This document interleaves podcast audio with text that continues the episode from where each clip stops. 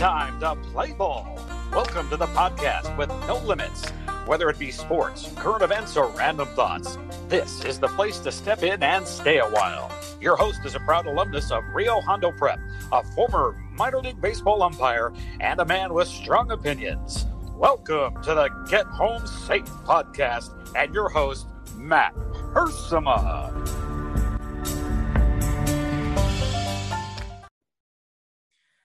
Hey guys, and welcome to another episode of Get Home Safe. It is a Friday edition of the podcast, and it will be a football Friday edition of the podcast. Tonight, Rio Hondo Prep will take on the Temple City Rams uh, in a regular season matchup. The Kares 3 0, Temple City 0 3 on the very young season. Uh, today, uh, in honor of that game, we are going to be joined by one of the best players to ever go through Temple City High School. He played at USC for a few years in the early 2000s, in the glory days, we'll say. So uh, we're going to be joined today by Desmond Reed. Uh, thank you to Sean O'Leary for help setting this up, my good friend, former baseball coach, who was on the podcast on Monday talking to me about the Rio and Temple City game. Uh, it is my privilege to have uh, Desmond Reed on the program today. Very much looking forward to this. He and I have never talked before, but uh, looking forward to having a conversation with him about football, uh, USC, Temple City, what uh, what life has been like for him since his playing days. So let's not waste any more time. Let's get right to it and bring on former USC running back Desmond Reed. Okay, it's an honor to be joined by former USC running back Desmond Reed, a member of the class of 2003 from Temple City High School. Our alma maters are playing each other this Friday night. Uh, Rio Hondo Prep against Temple City High. Uh, arguably, their hands down best ever player who who uh, played for the Rams there. Uh, Desmond Reed, it's a pleasure to have you on the Get Home Safe podcast. Uh, thanks, Matt. Appreciate you having me, man. Looking forward to it. Hey man, you got the nice background there. For those not watching on YouTube, you got the Coliseum. It's empty. It looks like you're you're coming out of the tunnel, man. a lot of good memories on that field, huh? Yeah, most definitely. Uh, wouldn't trade it for the world. And uh, you know, now that everything's going on at USC, I'm kind of looking forward to us getting back to our glory days. Yeah, well, you were there during the glory days, man. You redshirted in 03 and then you you were played uh, 04 through 07 on two national championship teams. I don't care what anyone says about taking one away. There were two national championships, in my opinion. Mm-hmm. And, uh, you know, you played uh, there, the Rose Bowl 06, the most legendary college football game ever, unfortunately, with Texas winning. Uh, but uh, let's let's get right to that, uh, Desmond, and talk about the recent news with your alma mater. USC fires coach Clay Helton two games into the 2021 season. What are your initial thoughts, man? Oh, I, I love the move. Um, honestly, he's a great guy. Uh, his players seem to love him, but uh, when you have 18, 19, 20 year old kids, students, young adults, whatever you may you want to call it, they need discipline, and that was one thing that he didn't um, deliver and uh, you know make a big part of his uh, of, of, his experience at SC. Um, and um, you know, I just think that that allowed for a lot of mistakes, missing assignments, missing tackles. Uh, he kind of held his program as as if it's NFL guys, like they're good enough to get here, so therefore they, they should know uh, how to act or how to practice, how to um, you know be students of the game. And when you have students that young with all these distractions going on, uh, you need to do more. And I think that was his main issue. And uh, you know, I'm, I'm excited for the move and just looking forward to the future. And hopefully we can get back to our glory days. Yeah, you got that right. And what's crazy is Desmond, the, you know, after the stability of Pete Carroll, uh, your, your former coach, you know, they've had three consecutive coaches now that were fired. I mean, uh, in the middle of the season, this is by far the earliest, but it just seems like the program the past few years, even before Clay Helton, has just not been in a good place. And when you're firing coaches the last three in the middle of the season. I mean, that's not really the standards USC is used to uh, is used to playing with. No, I agree. Um, and you know, you don't want to be known as the program that does that, but at the same time, is if the coaches that you do have aren't delivering, um, you know, it's time for them to go and kind of give your your uh, players a fresh start and uh, you know some positive um, something positive for the program. Um, honestly, I think that Clay Helton should have been let go two years ago. Uh, but we didn't have a president at the time, and we had a new athletic director, and he didn't want to come in and, and uh, make any um, changes right away. And then COVID saved Clay Helton as well, in my belief, because we didn't play Alabama the first game of the season. Oof. And uh, you know, if we would have last year, you know, it, it probably would have ended up ugly, and uh, you know, he might have got let go the first game of the season last year. So, um, you know, I think it's one year too late because we had a chance to get a coach like Urban Myers, and now he's off the market. So, um, you know, looking forward to the changes. What's interesting to me is that it was done two games in after one loss, but it was such a bad loss. I mean, you're down 21 nine points in the fourth quarter to one of your conference rivals in Stanford. And yeah. the, the way in which you're losing, you're getting pushed around, you're making mistakes. I mean, it's it's one, it's the same things we've seen the past few years. So I, it was surprising to me to see it happen so early. But I think the theory is let's just get this over with so that we have time to find somebody new. I mean, what are your thoughts on how early it was done in the season and then who are some potential candidates you you think they might or should go after well that's a good question um, so number one is uh, yeah it was a bad game against stanford um, stanford is a you know they have a good program obviously they're not the top uh, they're, they're not at their a game right now either um, and so we were expecting to win that game being a ranked team uh, at home as well. Yeah, at home. Um, yeah, something like that should not should shouldn't happen. Uh, but Stanford plays tough, tough, tough nose football, and that's what I love about Stanford and their coach up there, Coach Shaw. Um, and if you're not if you're not uh, ready or prepared, they're gonna they're gonna smack you in the mouth, and um, that's exactly what happened. And we like once again we shouldn't have lost that game. But just imagine if we were playing one of these SEC schools or or um, you know even a team like Oregon or UCLA right now, the way they're uh, they're rolling, mm-hmm. um, you know it, it, would have been the same results. And so we uh, we need a change. We need to toughen up uh, and uh, strengthen our core. And and um, I think that's where that's where I think we're headed in the right direction. Uh, hopefully, uh, we'll see with the new coach and um, you know the changes that he makes. Um, but as far as coaching candidates, um, you know, that's that's a tough one. Uh, you know, I know a couple years ago we offered uh, what was it, Chris Petersen. Uh, you know, I'm not sure his personality uh, is a good fit for LA lifestyle and recruiting uh, down here in LA, but um, obviously he's a good coach. I mean, we really might have to steal somebody from uh, one of the programs that you know they're not as big as a SC. Um, and hopefully this would be like their dream job. We can steal them away. I really don't have too many candidates in mind. Kris Richard actually is one big one that's been coming up amongst me and um, you know some of the alumni and old teammates. Uh, you know, he's an SC guy. He knows the culture. He, he played, um, you know, here. Obviously, he coached up in Seattle with Pete Carroll. Um, you know, he coached the Dallas Cowboys. Um, so he's he's he knows the type of uh, talent that he needs to get those guys to the NFL, but also to build a great program. So uh, he would probably be one of the top choices for me right now. And um, just, I guess I need to do some more research to see who else is out there and we can yeah. possibly steal away. Yeah, no, there's no doubt. I mean, I think Chris Petersen obviously comes to mind. He, he great work at Boise and Washington. Uh, you know, says he's done for now. He's doing the Fox analyst thing.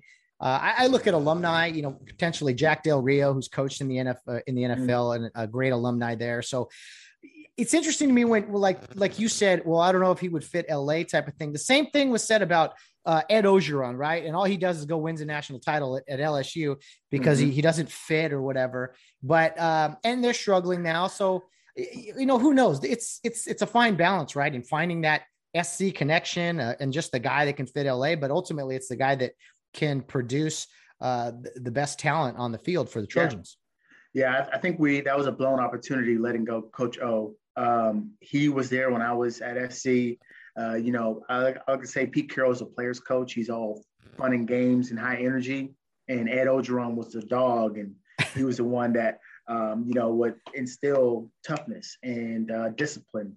And uh, you know, he would jump down your throat if you messed up and uh, you know, so I got a lot of that my my redshirt freshman year. But after I kind of you know got my things in order and and uh, bought into the program, uh, you know, he he became uh, one of my favorite coaches, and uh, he loved me. And um, you know, I think we blew the opportunity because he was interim head coach twice when Sark got fired, but also when Kiffin got fired, I guess first. Um, and he had a, a, winning record. I think he was like five and one uh, one year, maybe six and one another year. Um, I can't remember his exact record, but he showed that he could win. He showed that he had the respect of his players. He showed that they came prepared as well. And um, he's also a great recruiter. And uh, you know, once again, we we let him go, and he went to LSU and won a national championship. So um, you know, we haven't won a national championship in uh, since 2005, I guess. Uh, so you know, that could have been our championship. Obviously, different players, different staff, but you know, I think that he's building a, a good thing down there. They're struggling this year, but um, you know, I think they just need to find themselves and get back to you know LSU type football. You know, I, I hear all the time, oh, those players love him, or oh, they love playing for him. I, I, I would think that's the not just him, but I, you hear that phrase said a lot, and it's just like, yeah. okay, I can't imagine there's too many players that don't love the guy they're playing for, or want to run that's through true. a wall for, or or or tell me because I haven't been to your level. I mean, or or does that mm. happen? Is it where we don't really like this guy, maybe at times, or we've given up on him? Does that really happen? Yeah, so you're right. Most players do love coaches, and that's just that's just how it's going to go because you know it's a you're you're in the trenches together, you know, um, and you you're going you're going to war every game, uh, and so um, you know you build that you build that that that love type of relationship and father figure as well. Um, but the difference is is that you know you look at coaches like Edo, you look at uh, Ed Orgeron, you look at coaches like Nick Saban. Um, uh, Bill Belichick. Some of these guys are just, you know, you seeing them shoo guys out on the sideline when they mess up. And a lot of people go, I can never play for him. I never want to play for him. Yeah. But the, the difference is, is that when you play for a coach like that, they're going to dog you when you mess up, but they're also going to love you when you do great. And they're going to show you that love. And they're going to show you their appreciation for your hard work and your sacrifice. And um, you couldn't ask for anything better because they want the best from you as a player. And especially as a college coach, if you get the best out of me, that means that hopefully I can now, um, you know, I'm sharpening my tools to get me ready for NFL. And, uh, you know, and that's where, you know, 99% of these guys, their dreams to go to NFL. And so, you know, it's all worth it at the end of the day, you know, getting cussed out when you screw up. Um, but, you know, that just makes you a better player at the end of the day. You never had to deal with this in college because you had a great uh, staff and a great team. But for those players right now, maybe you had uh, friends or whatever who went through this at other schools who had coaches fired.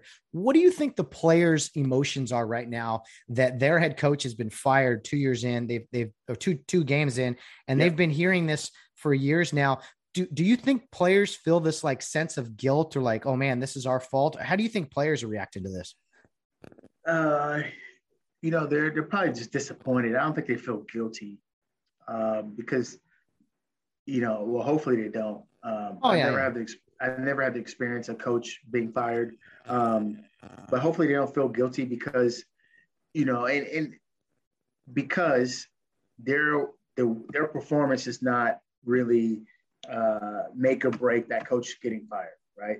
It's a collective, it's a whole, it's a it's built up over the last couple seasons. It's it's not just one game, it's not just one play.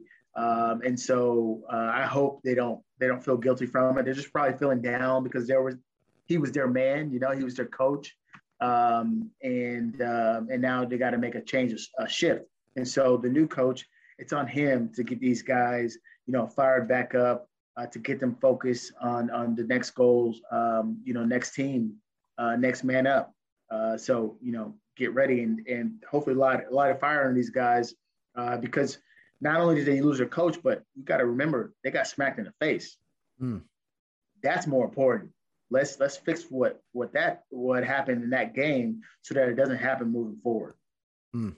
I like it, man. Well, well, we'll come back to USC uh, talk talk about your playing days uh, in, in, a little bit, but yeah, hopefully the, the program can get back on track. They still got ten games left to play, so uh, a lot of work to be done, man.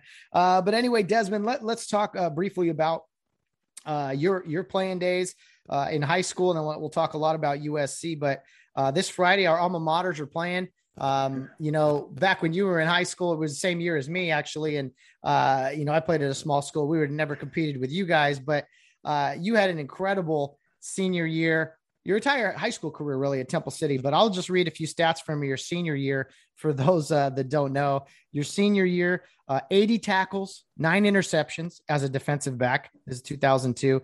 And on offense and uh, wide receiver, you ran for 1,200 yards. You caught 46 passes for 80 yards, uh, and you scored 29 touchdowns, including a California state record of eight while returning kicks, uh, four on kickoffs and four on put, punts. You set six school records in 2002. So uh, it's been almost 20 years. I mean, uh, what, what do you remember about those those days, man? You know, uh, some good days, man. Some really good days. You know, um, uh, you know, I learned a lot. Came in, uh, you know, as a pretty good Pop Warner uh, player, you know, thinking that I was pretty legit. And, um, you know, I was doing pretty well, you know, with summer ball, summer league uh, on the freshman team. And then I got pulled up to varsity. And, uh, you know, I'm getting crap from my freshman teammates. I'm getting crap from the senior guys thinking that I'm not good enough and, you know, you don't deserve to be here and uh, all of that as well. And, you know, I had to put my head down. I fought with them a little bit at first, but, um, you know, just defending myself, but I had to put my head down and, and prove myself. And, um, you know, for the first three games, I didn't even play uh, my my freshman year. And I, you know, went to the coach was like, uh, you know, why am I even on on the team if I'm not going to play? And um, uh, we had a couple injuries happen, and I was able to get on the field, and uh, you know, kind of stayed on the field after that. And so, uh, you know, it, it's it's really, um, you know, it, it it was really amazing to just play with so many different guys, uh, starting with our seniors to then you know when they graduated to play with the, the juniors that became seniors. And then the sophomores that became juniors. And then all of my friends uh, you know that became juniors uh, and joined varsity as well. So it was it was a great experience. You know i, I wouldn't trade it for the world. I literally would work my butt off you know um, just trying to get better every day just trying to get better. And uh, that's what i strive for well, I don't know how you ran for all those yards on that uh, that field uh, surface, man. I've been on that field, and I, am imagining it couldn't have been that good back then. Kind of un- unstable playing ground, man. I don't I don't think they have turf now, but uh, yeah, that's uh, not the smoothest of uh, field surfaces. Yeah, it was an old school type of field uh, uh, where you know it kind of mound in the middle of the field, and you know so the water could flow off to the edges, and uh, you know it, it wasn't that bad. I mean, in the beginning of the season, the field was awesome yeah. Uh, you know, three weeks in, four weeks in uh, into the season, it's torn up, and you know, it's half half dirt and half grass. And uh, you know, it was a great experience going to Temple City. And you know, honestly, while I was there, I didn't even know about different records and all of that. It was just you know trying to you know put my best effort on the field, leave it all on the field as well. You know, I played both ways, um, and uh, you know, trying to do whatever I could for my team to win. Well, I can't believe anyone would uh, kick to you after you know a couple kick return for touchdowns. Is like uh, I think it's a bad idea. Eight eight kick returns for a touchdown your senior year. And uh, what uh, if you had to sum? What was one of your favorite memories from playing uh, football for the Temple City Rams? Uh, that's a great question. Um, favorite memories from playing ball at Temple City. Um, you know, it, That's a that's a good. I mean, I had you know one of my favorite memories is um, you know playing South Pass. I think I had like a six touchdown game, and I scored. You know, I returned a kickoff return. I uh, returned a fumble return. I think I returned the interception for a touchdown. Uh, and then I had three on offense. I rushed one. I think I received one. And uh, I forget how I scored another one, but yeah, I believe I had six touchdowns. I can't remember all the nice. ways that I scored, but I was that was a pretty awesome moment. But yeah, um, yeah. My buddy Sean O'Leary, who's your good friend, yeah, he said, yeah, uh, he scored uh, a touchdown, uh, rushing, receiving, punt, kickoff, and and interception in the same game. So that must have been the game he he he told me about. Uh, that's pretty cool, pretty special, just an all around great player. Um, you know, back to Sean O'Leary now. So uh, he's a baseball coach. I've umpired a lot of his games and such. And he would always tell me, yeah, I know Desmond Reed is one of my best friends and this and that. And so uh, he told me a story about the first day you guys met. You were like, I don't know, uh, nine, nine or 10 years old, maybe. Uh, do, do you remember 10. that? You remember that, that day and what that, how did that all go down? Yeah, I remember the day. Uh, it's pretty funny. It's like etched into my brain because uh, I was 10 years old. I moved from Alabama to California. And, um, you know, I used to go play basketball at the local park, and there's you know, baseball diamonds there. And, um, you know, I, I hear I hear this coach yelling at players, you know, telling them what to do and, you know, how to ground the ball and, um, you know, tag a person at first and all that. And uh, as it got closer, I see that it wasn't a coach, it was a shortstop, and it was Sean O'Leary uh, you know, uh, which is pretty funny because I thought he was a coach out there yelling, but he was, I guess, a player's coach. Uh, player's coach at 10 years old. Um, the, the, kid really knew the game. Uh, but yes, I went over to the coach and the real coach uh, and asked him if I could play or sign up. And he said I couldn't because, uh, you know, registration already happened. The season's already started. Um, uh, and then I offered that, you know, being a little smart, I like, him, like, well, if I race your fastest player and I beat him, uh, can I join a team? And uh, out of it didn't quite work out that way, but I did race one of their players, and I think I beat him. Uh, and um, so that's kind of how Sean, Sean O'Leary and myself how we met. And I think the following year we played together on Pop Warner football team. So uh, we've been friends ever since, and uh, I was the best man in his wedding as well. Yeah, he told me that, and he told me that uh, he talked about those those Pop Warner days. He said, "Yeah, that's the only time I, I played uh, football was Pop Warner, and I just I used to just run alongside Desmond like he did everything, and we yeah we scored, we scored. So uh, not much to be done for Sean. No, he's had a great baseball career, uh, coaching and uh, obviously playing too. He he told me that you know uh, baseball might have been even uh, a better sport. He said you were good at everything you did. Did you play all the sports all the time? Yeah, so uh, I started playing baseball when I was in sixth grade, I believe. Sixth grade, yeah, sixth grade. And um, uh, you know, I did play all the sports. I played basketball, baseball, and football mainly. I did a little track uh, when I was in high school, like in the off season. Or it was during baseball season, so I would kind of fill in during like league finals and stuff, just to kind of help out our team. Um, but yeah, I was I was to be honest with you, I was probably better at baseball than I was at football. um, just because it came to me naturally. I was I was a pretty good hitter and I had a really good arm.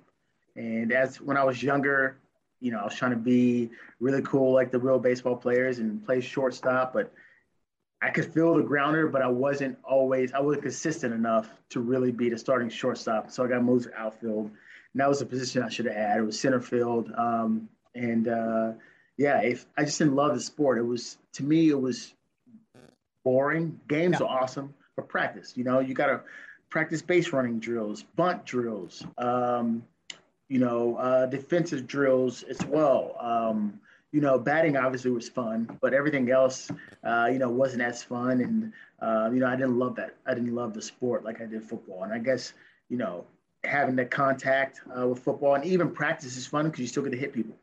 Yeah, Oh, uh, so, uh, but if, if I was, if I could do it all over, you know, if I could do it all over again, I'd probably do the same thing. But if I was smart about my decision uh, and probably wanted to have a longer career, I would have, I would have stuck with baseball and rode that out. Gotcha. Yeah, that's uh hey, it's it is tough. Baseball's weird that way. It's like this grind and you gotta just have this patience to to work hard. Mm-hmm. But yeah, I'm sure you would have been great. Uh, did you run track? Did you play basketball also? Yeah, so I, I played uh, point guard um, on the basketball team um, as well. You know, when I got there, we had some really good players, uh, Temple City, like uh, Ralph Becerra and uh, Johnny Hugh. Um, and when I was in eighth grade, they had some really good players. I used to go there and watch the um, Johnson twins, Jason and Josh Johnson. Um, but I, so I, when I got to Temple City High School, I played basketball, I played point guard, and I was brought up to varsity as well. And so um, you know, kind of was a role player in the beginning, and then I guess I got ended up starting. Um, but it was it was fun. Um, I ran track a little bit just in the you know times where I could get away from baseball to go run track. Uh, I would. Um, but I guess looking back on it, like in my football career, if I was smart, I would have ran track and not played baseball uh, to help me with my football career. So yeah. it's just it's just funny. So oh, we'll, yeah. we'll see when my kids are in that position I'll be able to coach them the right way.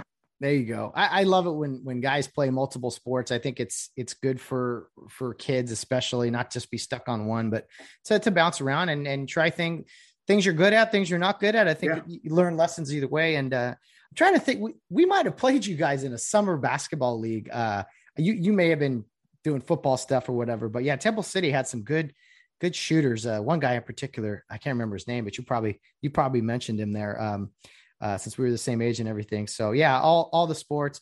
Uh, I don't know what Temple City is like currently.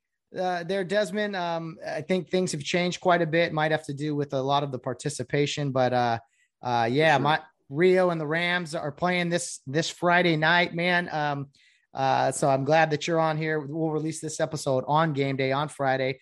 But do you ever get over to? Uh, well, you live in I, I, think Texas now, but do you ever get over? Or have you been to over to Temple City in recent years? No, I haven't been to a game. Uh, probably since 2004 or 2005, maybe when I was still in college at SC. Uh, sometimes I would go home. Uh, I think I went home for like the following year for like homecoming. To watch one of the games, but I think that's the last time, either 2004 or 2005. It's the last time I've been to a home game or any type of Temple City game. Last time I've been to a high school football game as well. I need to, I've been out here now in Texas for 11 years, almost 12, I believe. Um, and I still haven't been to a high school game here either. And I, I need to, I've been talking about it for years, um, but it's, it's just haven't pulled the trigger and made it happen yet. So um, but yeah, I know Temple City has been struggling here in recent years with participation and getting numbers. And I think that in the whole program this year, I think they only have like 30, 30 players, 35 players, 40 players. So that's a very low number. Uh, I've never seen anything like it. And, um, you know, it seems to be that for the last couple years, it's been around that, that number as well. And so it doesn't seem to be getting any better. Well, and that has to do, you know, 30 or 40 that might seem like not a big deal to to some people out there especially small schools like rio. But this is coming from a student body of what over i mean i don't know how big at least over a thousand 1500 kids maybe? Yeah when i graduated we had 1600 kids so 400 each class. Uh, so i'm guessing somewhere still around there. Um, and yeah so you would think you would have more more kids playing the sports uh, playing the sport that you can pick from but it's it's slim pickings at Temple City, and uh, I'm just I guess I'm still just thankful they still have a program. Yeah, it's it's sad, man. It's because some programs have uh, faded away just for lack of participation. You know, safety is always an issue too, but uh, it's sad because high school football it still is, but it used to be so just, I don't know, community involved and just like it was awesome. The whole school would come out. It's the only time you see the entire school at an event, really outside of school. And uh, so I've always had a, a, big appreciation for it. And I'm with you. I want to get to Texas sometime to see a high school football game just to hear what all the see what all the noise is about because uh, it's it's on it's on my bucket list for sure. Okay, well, awesome. Well, the anytime you uh, when you come in town, you can stay at my house.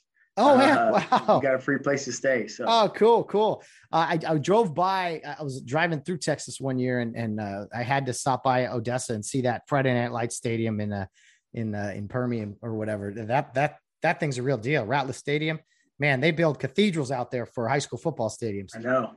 It's uh, yeah, it's it's wild. Uh, they built one a few years ago in um, Plano or Frisco, and it was like a sixty million dollar stadium for high school football, brand new stadium. Uh, and then like a year later, it had foundation issues. Uh, so can you imagine that lawsuit? Uh, you know, suing the construction company or whoever that built the stadium. Um, and so I think they've gotten it fixed since, but um, it's pretty awesome to have something something like that.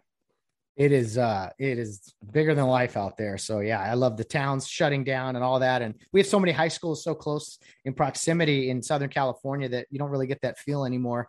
But uh, oh well, it is what it is. Uh, so fun game Friday night. Rio Hondo Prep versus Temple City High School uh, local matchup, local flair matchup, the first time they've ever met in school history.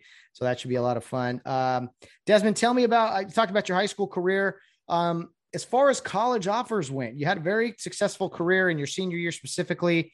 Um, how did you end up deciding to go to USC? Were there other offers? I mean, this was right before yeah. the program took off. So, did you want to stay home? Did you think about going elsewhere? Tell me about making that decision. Well, it's funny because when I first moved to California, I was a UCLA fan. Oh, um, really? Yeah. So I think it was just I like the colors of UCLA. Okay. Um, Temple City. So I played Pop Warner football for Temple City, and then you know got to uh, high school. Uh, but our rivals were Arcadia. Arcadia has the same colors as USC. So I think I've always hated those colors because of Arcadia. And um, so starting from 10 years old, uh, you know, until I was 18 in high school. And um, uh, but one thing that was really cool was that our band director went to USC. So every home game or every game we went to or every game we had, when they played the fight song come as we came out to the field. So I've always loved that fight song. So okay. Uh, and um, but you know, I, I, had offers from a lot of different schools in the Pac-12. Um, see, outside, I guess Pac-10 back then. Outside of the Pac-10, you know, I had um, you know Florida, um, Nebraska, Hawaii, Michigan, um,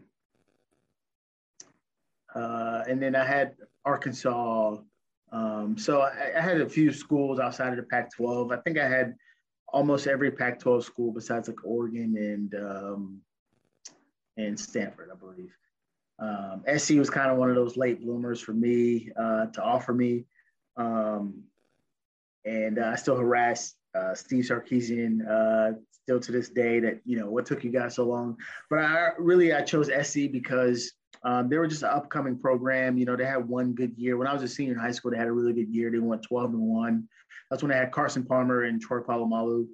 Uh, they were both seniors as well. But um, I chose SC for the connections for after school, like after I graduate. Mm. Um, you know, because I was kind of realistic, you know, being a five nine guy. Obviously, I had dreams and aspirations to go to the league, the NFL, but um, still wanted to kind of set myself up for what happens if I don't go. And the connections that you have, that the degree from SC uh, means a lot. And um, and so I know that whatever program I went to, I would be able to contribute. Uh, may not be a starter, but I know that I was going to be on that field some somehow, some way. Um, but that was one reason. That was one thing that set SC apart from all the other schools I was looking at was how how the alumni association and and the connections uh, went um, for athletes or just uh, students in general after you graduate.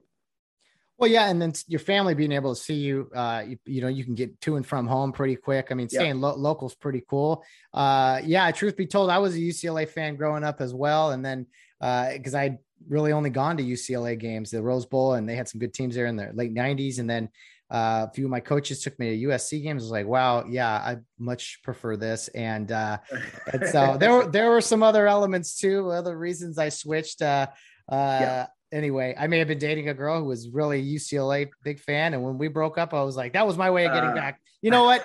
Fight on. No, no. anyway, that's a funny story. Uh, that's so, awesome. But, never, never UCLA. They were they never came knocking uh, at your door. Yeah, they they did. Um, they did, and I went to a camp for UCLA. I was in eighth grade, headed to high school, and um, you, uh, what was it? Pete Hicks, Skip Hicks's brother um, no.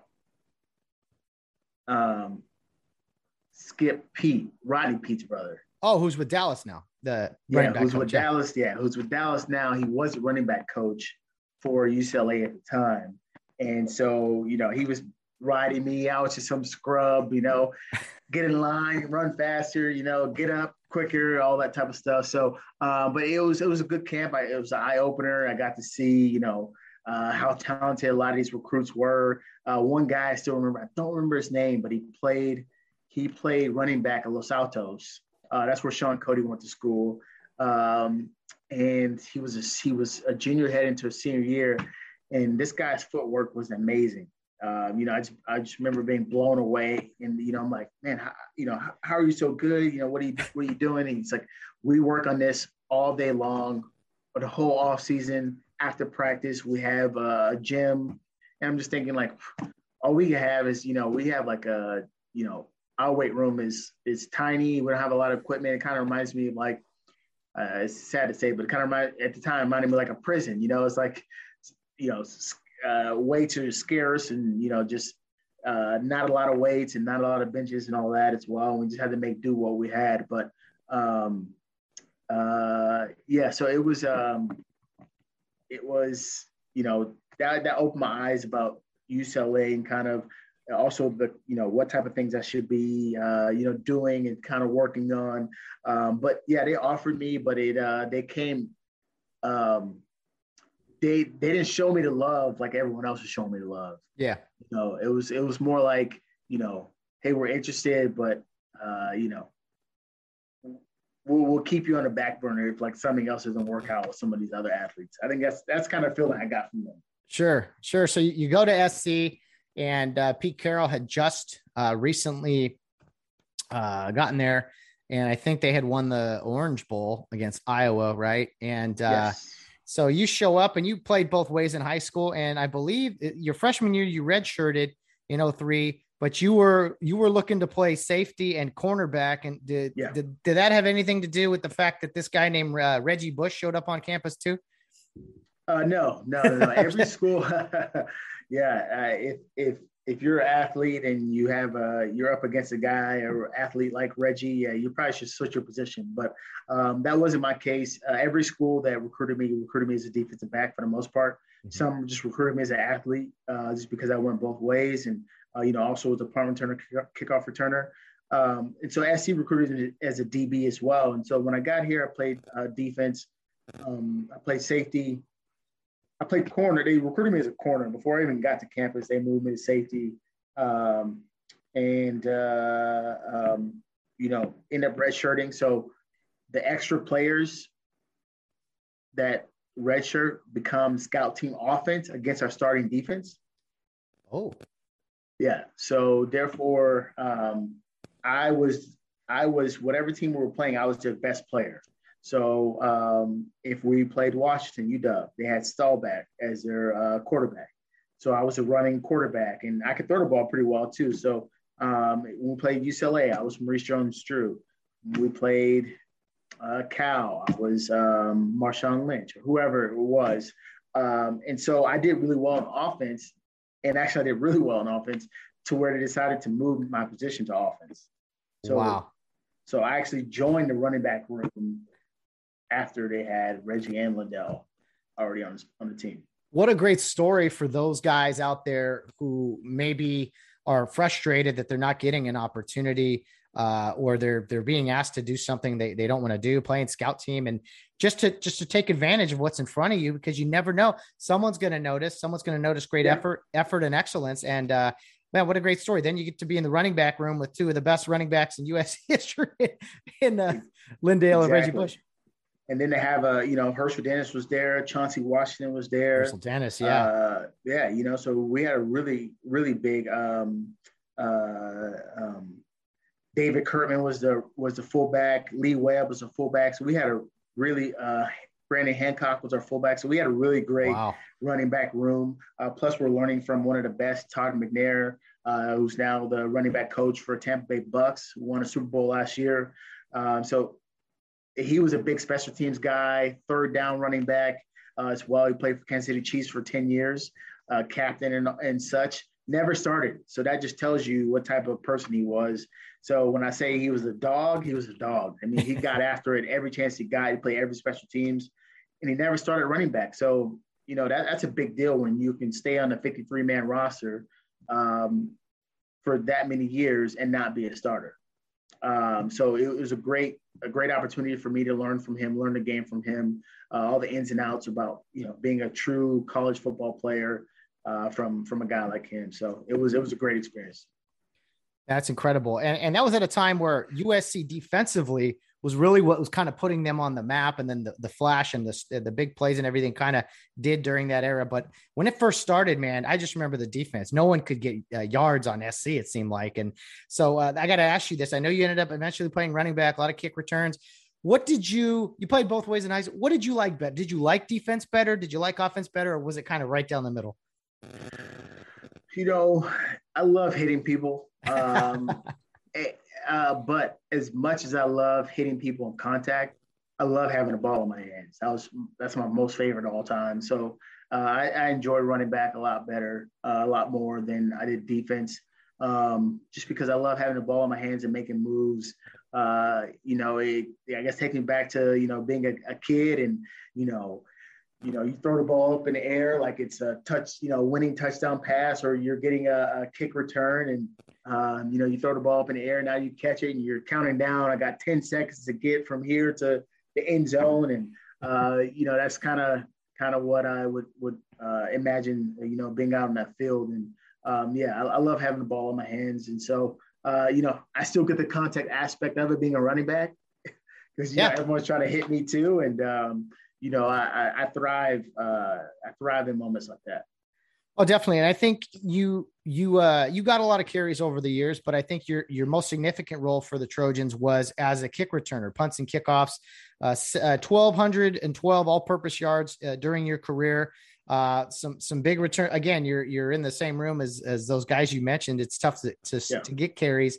So um, uh, during your you see 03 you red shirt so 04 05 06 and so you were you were on the uh, the national championship teams the the one that uh, where you guys beat michigan in the rose bowl and were declared national champs next year you came back left no doubt crushed oklahoma in the title game 13 and 0 and then uh, played in that that infamous rose bowl game against texas uh, that unfortunately you guys lost but i mean what was it that was like the peak of the pete carroll era I mean, what was yeah. it like to just be a part of all that? Well, you know, the the the interesting thing is that you know, even though we're winning so much, uh, but when you're in it, you don't realize how special it is Ooh. until until afterwards. You know, like it was awesome. Everyone knew who we were.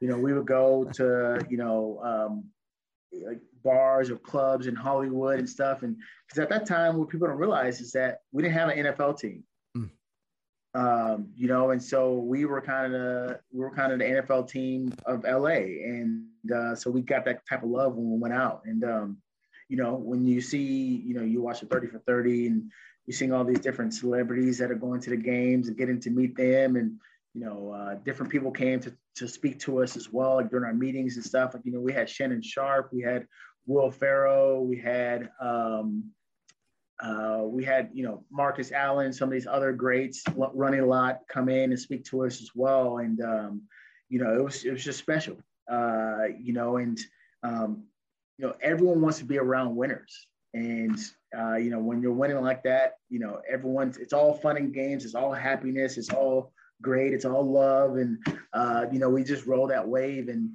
uh, you know, we put the work in. Don't be, don't, don't, don't get me wrong. We put the work in. Um, the thing that made us so great is that the recruits that we brought in on both sides of the ball made us better. You know, when you look at all the guys that were drafted, and you see you see this happening now with Alabama and, and LSU and some of these big time programs now, where everyone's getting drafted on a team.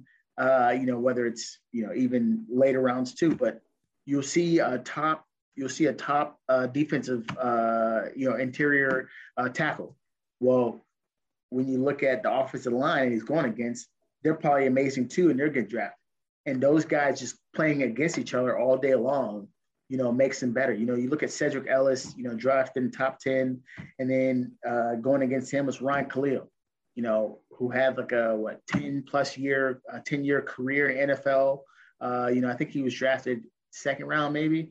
Um, you know, Sam Baker, uh, you know, Lawrence Jackson, Frosty Rucker, Shaun Cody, uh, all of these guys. And you look at our running backs and our linebackers.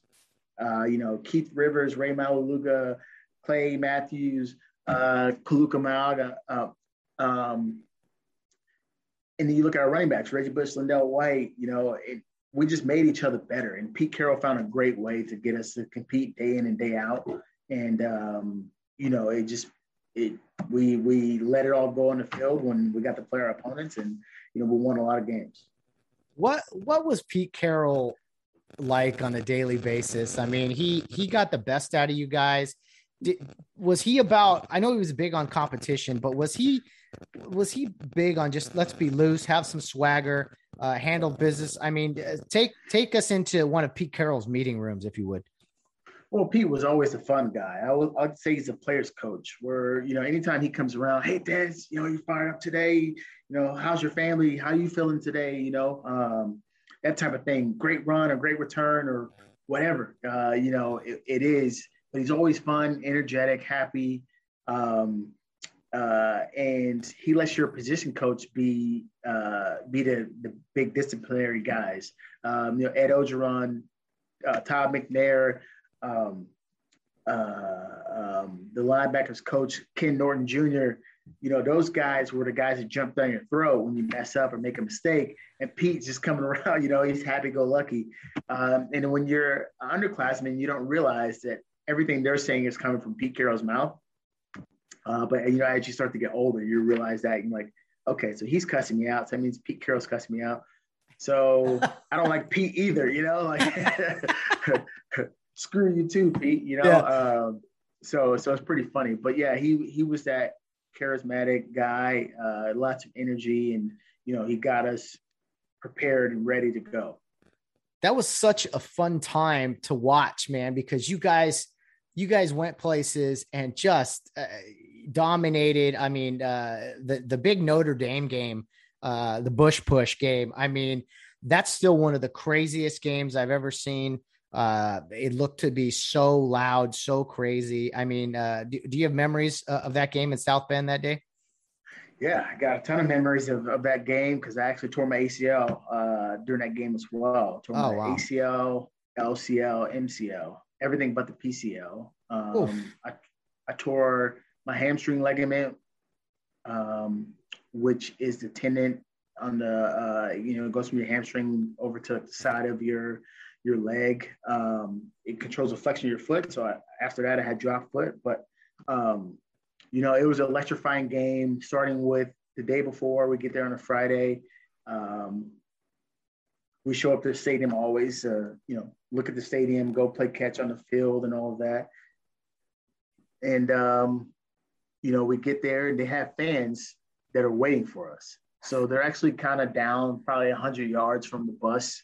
And all of a sudden, we stop where we stop and they come over, they're running towards our bus and they're holding up signs and yelling at us. You know, they had a sign of OJ Simpson and uh, all of that as well. And, um, you know, and so that kind of got us going from right there at that moment. Like, you know, we are already excited to be going there, but you know that added a little bit of more uh, a little bit more um, uh, you know uh, ex- excitement to the environment and then you know we get inside the stadium we notice it got long grass inside the stadium and we're like oh this is horse crap you know they're just doing this on purpose it's kind of a little bit of a soggy field as well and um, uh, you know game starts and rolls around I have a big kickoff return uh, in the first quarter. I think it was like 46 yards or something like that and uh, you know that kind of got us going. And um, you know, I believe I had a second one that was pretty decent as well. Uh, but then you know I was going back for another kickoff return, and um, you know we had switch end zones, and they kicked the ball to me, and I realized that it was um, going to get stuck in the wind and it was going to go over my head. So I turned to try to go, uh, you know, backtrack and, and set up for for the ball and uh, step down and hyperextended my knee and tore tore my knee up. And so, um, you know, and you know, Charlie Weis was in a newspaper, I think, like the week of or a few days after the game, and he discussed that they grew the grass out to slow us down. So he admitted it. Um, but they had, I think, three players go down with knee injuries that same game, and uh, two tore the ACLs, and one just had a knee injury. Um, so you know, I, I kind of feel bad for those guys too because they must know that they grew out the grass on purpose to slow us down too, and that's kind of probably the reason why they got hurt as well. Wow, that's that's so unfortunate. Uh, you know, just trying to any, anything they could do uh, to win a game. Unfortunately, they did not win that day, and uh, uh, wild. I remember I was in. I got home from something and was watching the fourth quarter, standing in my living room by myself when uh, Matt Leinart hit Dwayne Jarrett on that fourth and ten, and I was just losing my mind. And then just a wild, wild game. Uh, ironically, you know, Charlie Weis ended up hurting his knee uh, either later that year or a year later, getting getting rolled on a on a big play. So I don't know. Uh, sometimes payback. What comes around goes around, right? goes around. Comes exactly, around. exactly. And, um, and and I agree with you on that. Uh, it was returned. That energy was returned to him. Um, uh, and um, um, uh, also, too, uh, you know, the end of that game was just ridiculous. Uh, you know, packed stadium. Both teams are going back and forth, uh, scoring left and right. And um, uh, and uh, you know with the type the ending that happened with you know uh, Matt Leinart fumbling out of bounds, their whole their whole uh, student body rushes the field uh, as the time kind of ran off the clock, uh, but the referees had to go back and review the play and realize we had three seconds left. The announcers had to call over, you know, over the speakers, get off the field. And they got off the field. They just got off the playing field, but they stayed on the sidelines. So those all those fans were still on the field. Um, and then we get one more play, and that was a push push. You know, Reggie pushes Matt into the end zone. You know, we win the game, and uh, you know it was one of the best games, uh, you know, in history of college football, and it just made it that more that much more special that they all ran onto the field and they had to get off the field. And then we win on the next play and just watch the energy and the air in the crowd in that stadium just be, you know, let loose. And uh, we just celebrated all night long. So it was, yeah. it was amazing. watch this up close, Irish. Uh, yeah, you get to watch this. Uh, watch this happen to you up close and personal. That's hilarious. Uh, you guys had some incredible. Ga- I remember Virginia Tech uh, Arkansas, some fun, fun games that just went and like beat teams. Just like it was just a swagger, like they couldn't lose. And then, uh, uh, unfortunately, uh, you talk about biggest games in college football history. You guys get to the 05 season, dominate, get to the national championship game, mm-hmm. January of 06. Uh, you run into those Texas Longhorns. You guys had a 12 point lead in the fourth quarter. I mean, you lost that night. Uh, what are your memories of one of, you know, that was a loss, but again, one of the biggest games in college football history to ever be played. Yeah. So the, the thing was too is that uh, when we played Notre Dame, so that was the Bush push year, the same year that same year, the same season that we lost to UT. Uh, so we were both, I think, one and two headed into that game. Uh, USC Notre Dame. They were saying whoever won that game would probably win a national championship. Um, and so we won, right? We go to national championship playing UT. Uh, you know, they got really great players as well. Uh, but so I had torn my ACL that year, so I didn't play in the game. But so I kind of had like a front row seat on the sideline. Um, and, you know, we were in control of that game. Uh, you know, we kind of jumped out on them a little bit and, um, you know, a little bit of fighting back and forth, but we were in control, you know, being up by 12 points, I think with three minutes left to go in the game, and we have the ball. It's pretty impressive to lose that uh, you know, lose that game. Didn't even think that would be possible.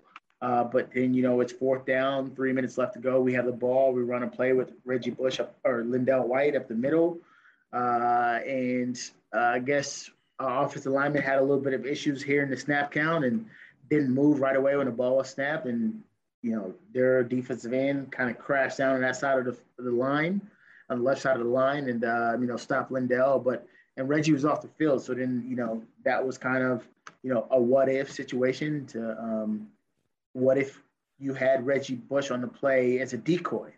Mm-hmm. You know, that you know, uh, that would spread out the field a little bit more and leave some room for LenDale to run the ball. And, um, uh, you know, but then they, they, they, uh, you know, UT kind of did their thing and made some big plays. And then you finish it off with uh, Vince Young, you know, running into the, the corner of the end zone. So that was that was big. But there was also a couple controversial plays on that in that game oh, yeah. as well. Um, uh, you know, um, Reggie Bush pushing uh, pitching the ball back to one of our receivers that wasn't ready for the ball. Um, Vince Young had a play where they ran an option play uh, on their side towards their sideline around the 30 yard line. He gets tackled. His knee, knee is down. down. Yeah. He pitches the ball. They score they could have scored a few plays later, maybe. But the thing is that that play should have been called back, and that uh, you know we should have got another chance at that as well. So, um, you know, I think there was one other controversial play, but that one, that big play right there, stands out to me because he was clearly down, his knee was down, and he had the ball still in his hand before he pitched it. Yeah, yeah, that was uh, that was a tough one, and you know, unfortunately, that's that's football. Crazy things happen that you can't explain that that make no sense, and and that's just how the ball bounces sometimes. Uh, I, I do know that like a lot of people were were critical of Coach Carroll for that decision.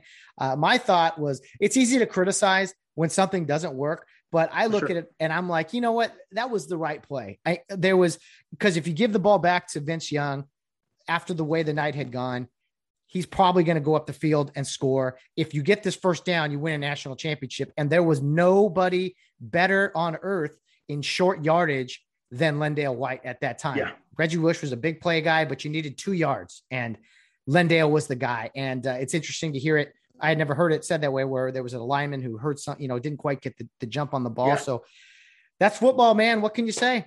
It is, it is, and uh, unfortunately, it didn't go our way that night. But um, I think if we play that game ten times, we win it eight times. Oh, uh, that's just it's easy to say now, and that's my feeling about it. But um, you know, that that was just you know to to dominate the game like we did and to lose it, uh, that that one's gonna stick with me forever. Yeah, in the Rose Bowl, right there in our backyard, and oh man, that was that was yeah. a tough one for sure. But I three-peat ain't going for a three-peat too. Three-peat, so adds, man, adds more flair to it.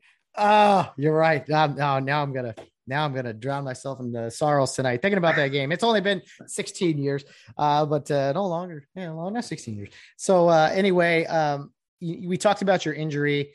Um, I think I brought your name up to a few people. Um, another friend of mine, Chris Fisher, who was uh he got into broadcasting and he, he's now the play-by-play guy for the Oklahoma City Thunder. But uh, oh, wow. he was he was around the program at the time and and everything. And and so one of the things he said and a few other people have said is, oh, Desmond Reed, man, he battled through injuries. And and, and to your credit, you ripped up your knee there in in 05 and you bounced back and you were able to play more. So uh, talk to me about getting through that gruesome of an injury, really coming back, getting back to get back on the football field? Yeah. So the the thing about it is that the um, the easiest part was the AC, like the ACL, MCL, LCL. Like that was the easiest part, and I recovered from that like normal. I was back doing uh, drills with the rest of my football team during that summer uh, in five months, um, and but I still had nerve damage. So uh, I was I think there was two other players before me that actually played football after um, having uh, damaged their nerve to control the flexion of the foot, so playing with drop foot. Um, so we really there wasn't a lot of knowledge out there or information on how to what braces to use, how to tape up my ankle, how you know what type of systems to to strengthen. Um, even though you can't really strengthen the nerve, but it was you know trying to just get back to normal. And so we kind of had to come up with our own stuff. And um, you know I was able to find a brace that would help me, uh, that would so I would tape my ankles. Then I would put a brace that kind of uh, it was kind of like an ankle strap, and then I would put another like small little uh, plastic piece underneath my shoelaces, tie my shoes real tight, and it had a, it had elastic on it. So then you would take my ankle like this, and that strap Oof. would then click into that into um, the two pieces would click together, and I would kind of hold my foot up a little bit more, and then I would tape my cleat on top of that. So there's a lot of pressure um, but it was able to work. Um, you know, I, I, don't think I, I kind of um, lost a little bit of a step, like as far as quickness. Um, but you know, it was that's just my mentality. It's, it's uh, find a way to find a way, and um, you know, I'm going to find a way to get back on the field. I'm going to find a way to improve my lifestyle when it comes to you know playing football and um, you know i'm going to continue to grind like i've always done and and uh, and yeah, so it was it was very tough. It was it was a foreign situation as well, um, but it was necessary for me to keep playing, and that's what I was going to do. Gotcha, gotcha, man. So you came back, played uh, there in 06 and I believe 07, and most of what you did again was kick kick returning. Um, and so, I mean, what what are the kind of the memories there at the end of that possible three-peat?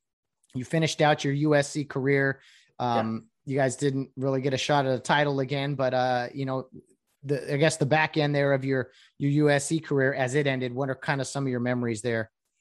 Well, one thing I forgot to mention too is that one of the hardest parts about my injury is kind of like uh, I was written off too for a little bit. Like uh, all the doctors said I wouldn't play again. Um, you know, so I had to get uh, second opinion, third opinions from different docs outside of SC's doctors uh, they kind of they cleared me. SC's doctors wouldn't clear me, and so our coaching staff they kind of went out and we brought in four other running backs that year. Uh, you know, and so I was kind of forgotten about, but you know, kind of wanted to prove myself and get back on the field and show them that I still had it. And so yeah, I, I didn't get as much carries as I did before previous, but I would still get a couple carries a game. Um, and uh, you know, it was yeah, I was taking what was given to me, right, and trying to do the best with my situation. Um, but as far as uh, what was your last question? Oh, just kind of getting, you know, finishing up your USC career. I mean, uh, what you, you know, your 06, 07, what that was like, because a lot of those guys had graduated or went to the NFL. So uh, you, you were still there and kind of, you know, tell me what that was like for you finishing up your yeah. USC career. Yeah. So um, I still had some of the guys that uh, also redshirted with me the first year. And so we all still graduated together with Lawrence Jackson, Terrell Thomas, um, you know, Chauncey Washington, uh, you know, some of those guys, Sedrick, Sedrick Ellis as well. He redshirted. Sam Baker, um, I believe, is still there. So I saw some of those guys. So you know, it was it was just different. Um, you know, our job then was to teach these young guys, uh, you know, the roles of you know being a USC football player and what that meant, and um, you know, our work ethic and kind of our you know grinding grinding until you know till you can't grind anymore, and um, and uh, just being hard nosed football players. And uh, you know, we never got back to a title game, but we were ranked number one, I believe, or within the top three, top two uh, for those last two years at some point. Um, one year we lost to Stanford, uh, you know, on a, a, a, deep fade route late in the game. Uh, another year we lost to UCLA in the last in the fourth quarter they scored or whatever. I think we lost them like 13 and 9. 13 to 9 that game, yeah. I remember. Yeah, so yeah. I, I, think we were ranked number one in, in the nation. So we would have went to, and it's the last game of the season. We would have went to national championship if we didn't lose that game. That's right. They knocked um, him out. Um, yeah, yeah. So uh, they knocked us out. So so every year we still we were still up there, and so it was still fun. It was still uh, you know obviously when you look at you know winning two national championships and losing to Texas on the on the third, well we were still in a place every year to get to the to the big game, and um, so we were still finding it out. It's not like the program just dropped off and yeah. you know we we only won five games a year, but we were still we're still a powerhouse and uh, you know we were still trying to to um, you know put our names in the record books for winning another championship. So it was fun. Um, you know we battled it out and we lost a couple close ones there, and uh, you know uh, we still played good, solid Trojan football. Mm. Well, I, I know fans would uh, definitely love to have those times back. Uh, just being in the mix, competing right for Pac-12 championships and national championships, and just Rose Bowls. I mean, just the consistency there. Uh, I heard a step. Someone said this that USC has not won the Pac-12 in 10 years, 12 years, I think, or something like that. Or maybe I could have been wrong. There was something I heard, some crazy stat like that. I was like, what? That doesn't sound wow. right. Um, it doesn't sound right. I feel like we. Oh, you know what? Yeah, it, it does sound like actually because we won the South a couple times over the last like five years or so, uh, but no, we haven't won the Pac-12. I don't think. Which That's just crazy to me, man. That is, is just so crazy. How how does that happen? I mean, it that's that's what's what's been so frustrating is dropping off off the map here. Uh, I, I just can't even I can't fathom. Yeah. It's got to be frustrating for you as a former player. Yeah, it, it's frustrating because you know we've had some decent coaches. It's just they haven't. You know, Kiffin was a good coach. I think he's a better coach now because he's learned a lot. Learned a lot from Nick Saban too. Um, you know, obviously learned a lot from Pete Carroll, but uh, you know, he's a great offensive mind. But you know, I don't think he had.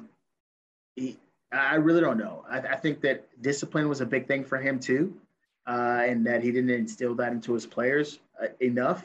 Uh, I mean, you know, we hired Sark, and you know, he kind of went through his issues and um, you know faced his demons a little bit there, and uh, you know, uh, you know, um, and that kind of affected his coaching style because he's he's a more he's a tougher coach I believe than Kiffin was, um, and he kind of demanded more from players and preached discipline and all of that, and um, but I think his off the field uh, issues is what cost him uh, in our program for being successful.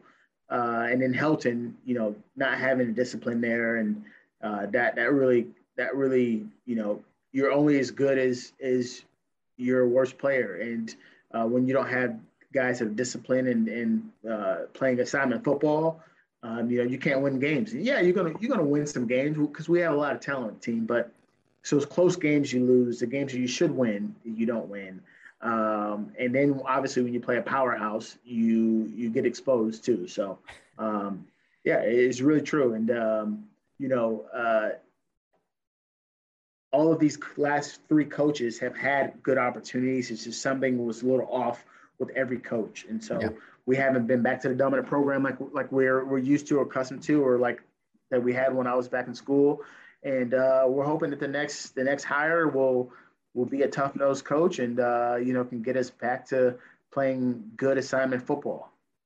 Yeah, definitely. Um, and and to for correction here, yeah, it was it was that's what I heard. USC has won one Pac-12 title in the last 12 one. years. So the recent one was 17, and they have not won a Pac-12 oh. title before yeah. that since 08. So yeah. uh, crazy. T- one title. One. This is just a conference title in 12 years. That's just not up to standards for for USC. Uh, and let me see. One, two, three, one. Yeah, that was Sam Darnold's year. Uh, that's right. That's right. Yeah, and then I mean from from 2002 through 2008, one, two, three, four, five, six. You're looking at seven Pac-12 titles in 10 years, yeah. or whatever. Or excuse me, oh two to 08, not that. Uh, whatever that is. Excuse me. But yeah. um, uh, so just it was consistent. You were always in the mix, even if you didn't win the conference. So, but now it's just like, oh man, that's like a, a big goal now. Yeah, and actually, I forget about Sam Darnold. Like, I don't know how I forget about him, but because he's what put us back on the map and won the Rose Bowl. Uh, you know, beat Penn State and that comeback. Uh, but Sam Darnold is the reason why Clay Helton even got um, got the extension. Has been at SC for so long because let's not forget, Sam Darnold wasn't even a starter that year. It was nope. the third game of the season. I think we had lost Alabama the first game, and we were one and two, I believe, heading into the third game. And then they put Sam Darnold in, and he just changed our whole program just like that. We won the Rose Bowl, I think that year as that well, if I'm yeah. not mistaken. Mm-hmm. Uh, and then the next year we had a pretty decent year because uh, he came back again, I think for his junior year or senior year. Um, and it, we just put a lot of wins on the board, right? I think we are like 10 and 2 or something like that.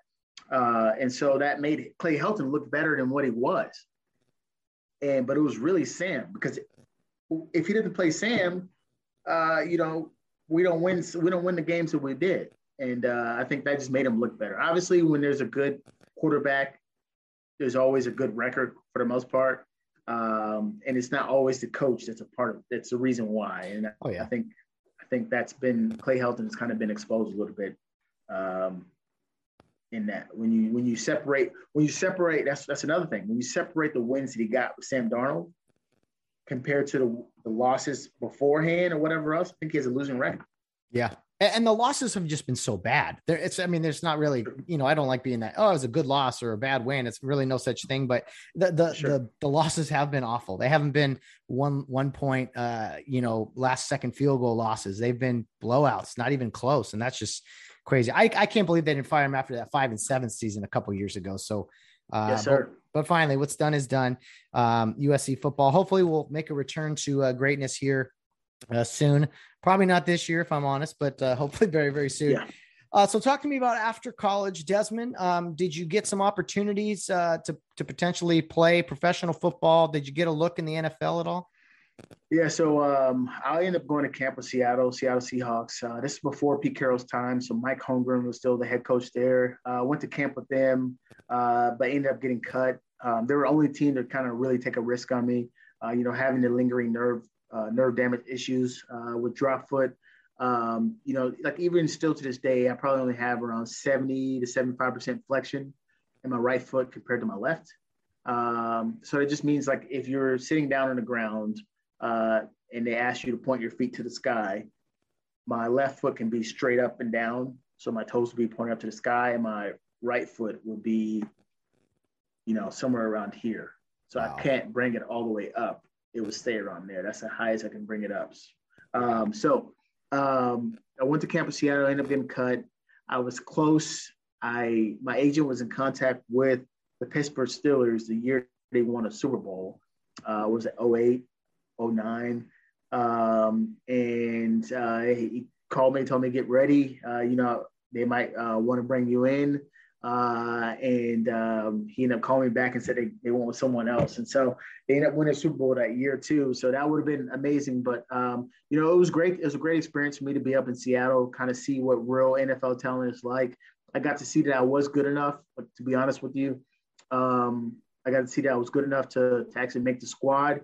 But I think just due to my lingering injuries, um, you know, why take a risk on a guy that has lingering injuries and nerve damage when you can find someone just as good with no no injuries at all, um, that's fully healthy. And um, uh, but at the same time too, it was it was a lot easier for me to move on from the game, knowing that I had those injuries, and that's the reason why I'm not getting picked up or not getting a, a real shot or a real offer. Um, you know, I've had some of my teammates that you know they were really good and, and probably talented enough to play NFL, and they did play for a couple years.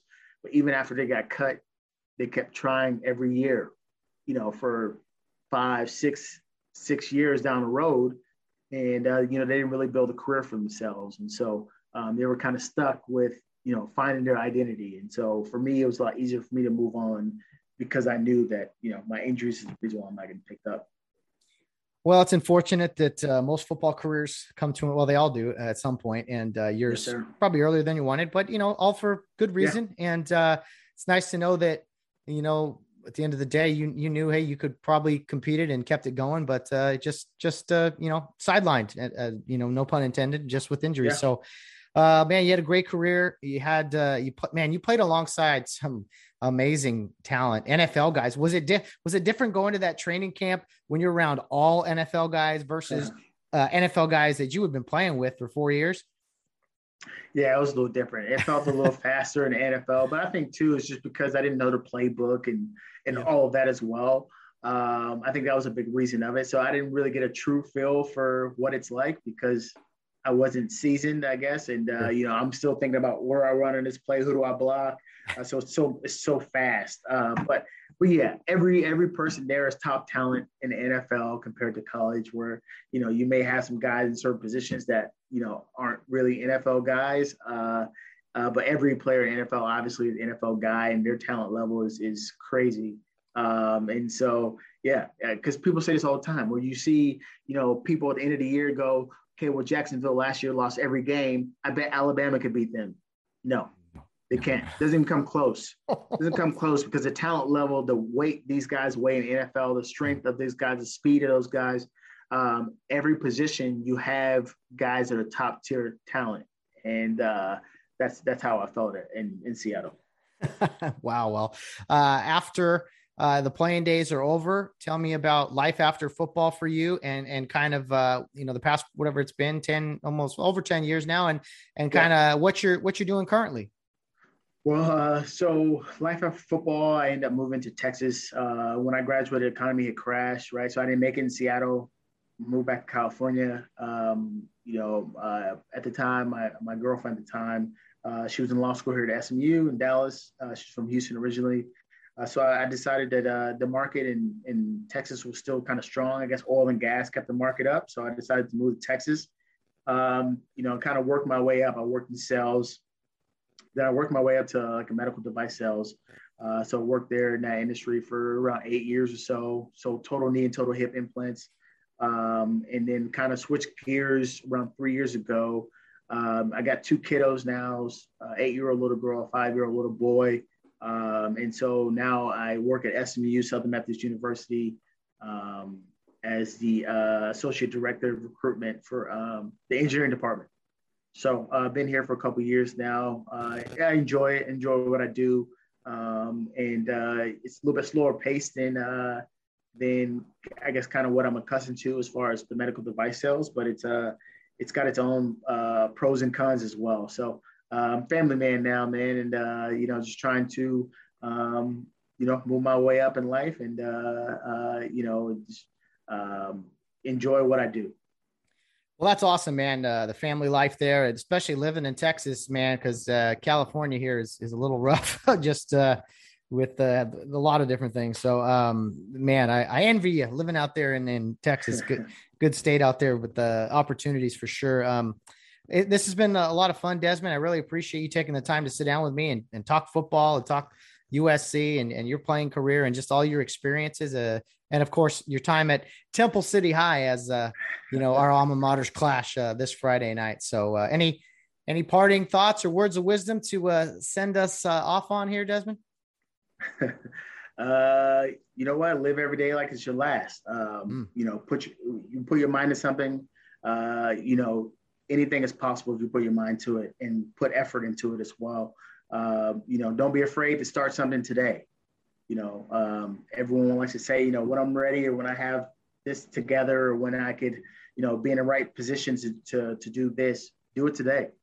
Um, that's what I'll leave you with.